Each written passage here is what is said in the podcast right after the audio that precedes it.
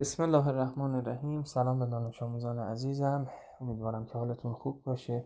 در پاسخ به این سوالی که برخی از دوستان مطرح کردن مبنی بر اینکه آیا در این ایام کرونا میشه ما روزه نگیریم و با توجه به توصیه پزشکان که خب بهتره دائما مصرف مایعات داشته باشیم خب قاعدتا نمیشه با این اوصاف روزه گرفت. پس این مجوزی برای روزه گرفتن روزه نگرفتن هست یا نه؟ در این پاسخ به این سوال میگیم که اولا در احکام باید تقلید کرد نه تحقیق.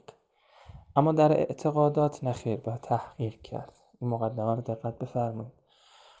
من نمی‌تونم بگم که خدا هست. کی گفته؟ چون مرجع تقلیدم گفته. نه این به درد نمی‌خوره.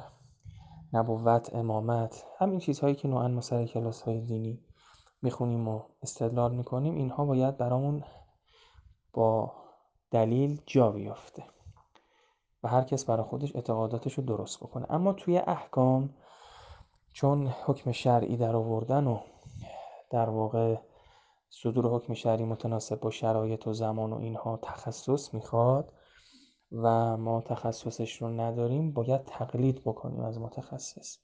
تو هر زمینه همینه. یعنی هر کسی با هر دین و آینی چه بتپرست چه کافر چه ارز کنم مشرک چه مسیحی یهودی مصفق نمی‌کنه. عقل حکم می‌کنه که یعنی عقلش اینو بهش میگه که توی یک کاری باید به متخصصش مراجعه کنیم ماشین خراب میشه میری مکانیک. اونم بهترین مکانیک رو باید پیدا کنی. مریض میشی میری دکتر. خب بهترین دکتر رو باید انتخاب بکنی. درسته؟ حالا ممکن اشتباه هم بکنه ولی شما میگی چاره ای ندارم. من باید به متخصص مراجعه کنم. بنابراین این مقدمه رو گفتم که بگم اینها چون مسائل شرعی هست هر کدوم از دوستان عزیزم باید مرجع تقلید داشته باشن و به نظر مرجع تقلید خودشون مراجعه کنن که الان هم واقعا آسونه. حالا مثلا شما فرض بفرمایید آیت الله سیستانی خب جزو مراجع خوب ما هستن و خیلی هم مشهورن توی اعلمیت و خیلی هم قبولشون دارن. خب شما می‌تونید ایشون عنوان مرجع انتخاب بکنید. یا حالا هر کسی هر مرجعی که می‌خواد. با توجه شرایطی که قبلا خوندین یکی رو انتخاب می‌کنید تو دلت. هم کانال دارن سایت دارن شماره تلفن دارن. این همه شما search می‌کنید. این هم search بکنید. بد نیست که سوالتون رو تو سایتش پیدا بکنید. و ببینید. بنابراین چون مسئله شرعی هست نمیشه تو این voice جواب داد که بله یا خیر.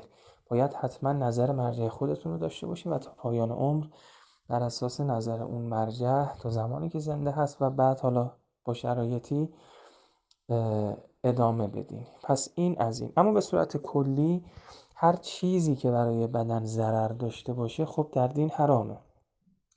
استفاده کردنش یا مبتلا شدنش. مثلا خدا نمی‌خواد تو روزه بگیری و ضرر ببینی و به خاطر روزه گرفتن مثلا ضرر بدی ببینی و حالا چون که اسم خود نه نه اصلا اینطور نیست. اما اینی که کرونا باعث روزه گرفتن نگرفتن ما بشه نه خیر اینطوری نیستش. یعنی کسانی که میگن خب ممکنه ضعف به ما غلبه بکنه خب ضعف که طبیعیه بالاخره خدا روزه رو واجب کرده. یکی از دلایلش اینه که بالاخره بچشی اون فقرا گاهی اوقات چی می‌کشن ها؟ و بالاخره همچین که آدم ضعیف میشه اون منم منمش در مقابل پروردگار میفته می‌فهمه که بابا هیچ چی نیست. یه ذره بهت نرسه ها؟ نا نداری حرفم. پس این ضعف طبیعیه. زیر کولر رو با پرتقال و اینا که نیستش که ها؟ قدیم زمان پیامبر میگه مسلمان نمی‌رفتن جهاد. چند ماه تو راه بودن می‌رفتن تو این گرما. خب این که حالا چیزی نیست آدم یه روزه می‌گیره.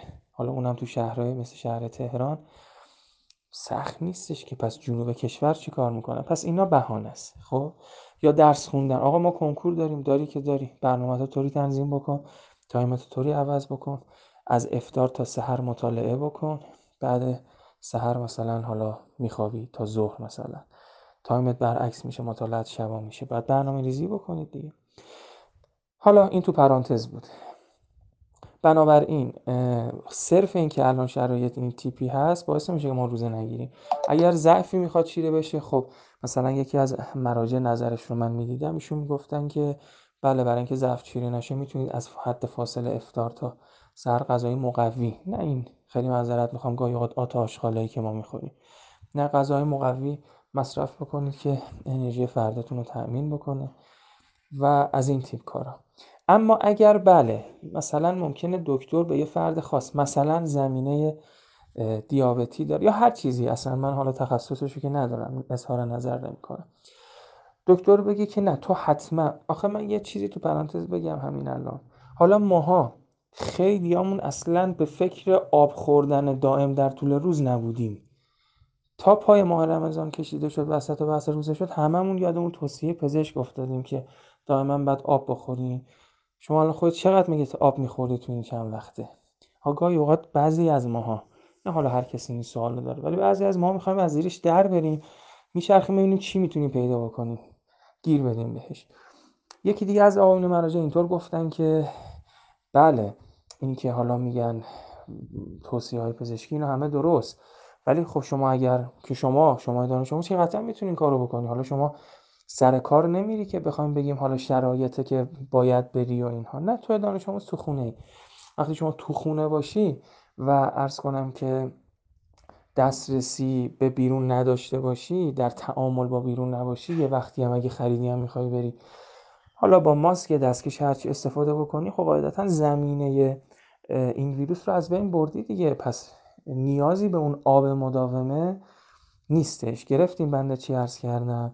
خلاصه حرفا می‌شد. اولا که نظر مرجعتون رو ببینید چیه و عمل بکنید. ایشون از شما تو این زمینه قطعا داناتر هست و میگی چشم همون جوری که مکانیک چیزی میگه میگی چشم اونجوری که دکتر یه چیزی بگه میگی چشم خب. ثانیا اینکه این آب خوردن و این توصیه های این تیپی برای کسایی که در معرضن حالا شما وقتی تو خونه باشی قرار باشه بیرون نری یا توصیه پزشکی رو که خیلی هم خوبه رعایت بکنی یه در معرض قرار نمی‌گیری که بخوای عرض بکنم که این اتفاق رقم بخوره بنابراین. می‌تونید یعنی می‌تونید که باید روزه رو بگیرید. میگم حالا مگر شرایط خاصی که دکتر به فرد خاصی که یه زمینه خاصی داره بگه که نه شما اگر روزه بگیری ارز کنم که چون زمینش رو داری ابتلاع به این بیماری توی احتمالش زیاد میشه و حتی برخی از آقایون مراجع گفتن احتمال قابل توجه هم بده. نه احتمال معمولی که ما هم میگیم نه. مثلا یه زمینه بیماری داره. حالا 100 درصد مطمئنه. دکترم 100 درصد مطمئنه که روزه بگیره اون بیماری رو می‌گیره. کرونا رو می‌گیره به خاطر زمینه بیماری که داره. اینجا نباید بگیره. احتمال قوی هم اگر بده که اون بیماری رو می‌گیره کرونا رو می‌گیره نباید بازم روزه بگیره. ولی در شرایط عادی که احتمال معمولیه نه روزه رو می‌گیری جایی هم اگر خواستین برید که به حداقل اکتفا بکنید رفت آمد.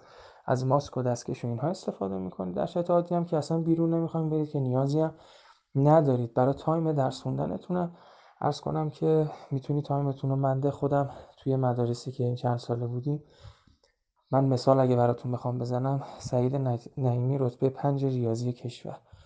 زیرگروه ریاضی. تو Google search کنید اسمش رو. رتبه پنج شد. بچه به شدت مذهبی به شدت معتقد. عاشق کارهای فرهنگی. هنوزم من باش در ارتباطم. توی تیزهوشان علامه حلی درس می‌خوند. من اونجا براشون بله دین و زندگی می‌گفتم. سال دوازده. خب میشناختمش. تو سال کنکور دقیقا کنارش بودم دیگه. دیدم چی کار می‌کرد. روزشو می‌گرفت. مقید به این چیزها بود. و لطفه پنجم شد. بنابراین اینا بهانه است. شما می‌تونید با یه برنامه ریزی طوری تنظیم بکنید که هم فرمان خدا که مهمتر از همه این هاست رو رعایت بکنید و هم انشالله توی درس و بحثتون موفق باشید. براتون آرزوی موفقیت می‌کنم.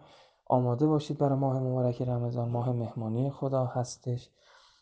اثرهای خوبی توفیقات خوبی خداوند متعال به بندگانش تو این ایام ارز کنم ارزانی میداره. خوبه تو این ایام. یه قرار کوچولو حالا در کنار درس و بحثتون داشته باشید.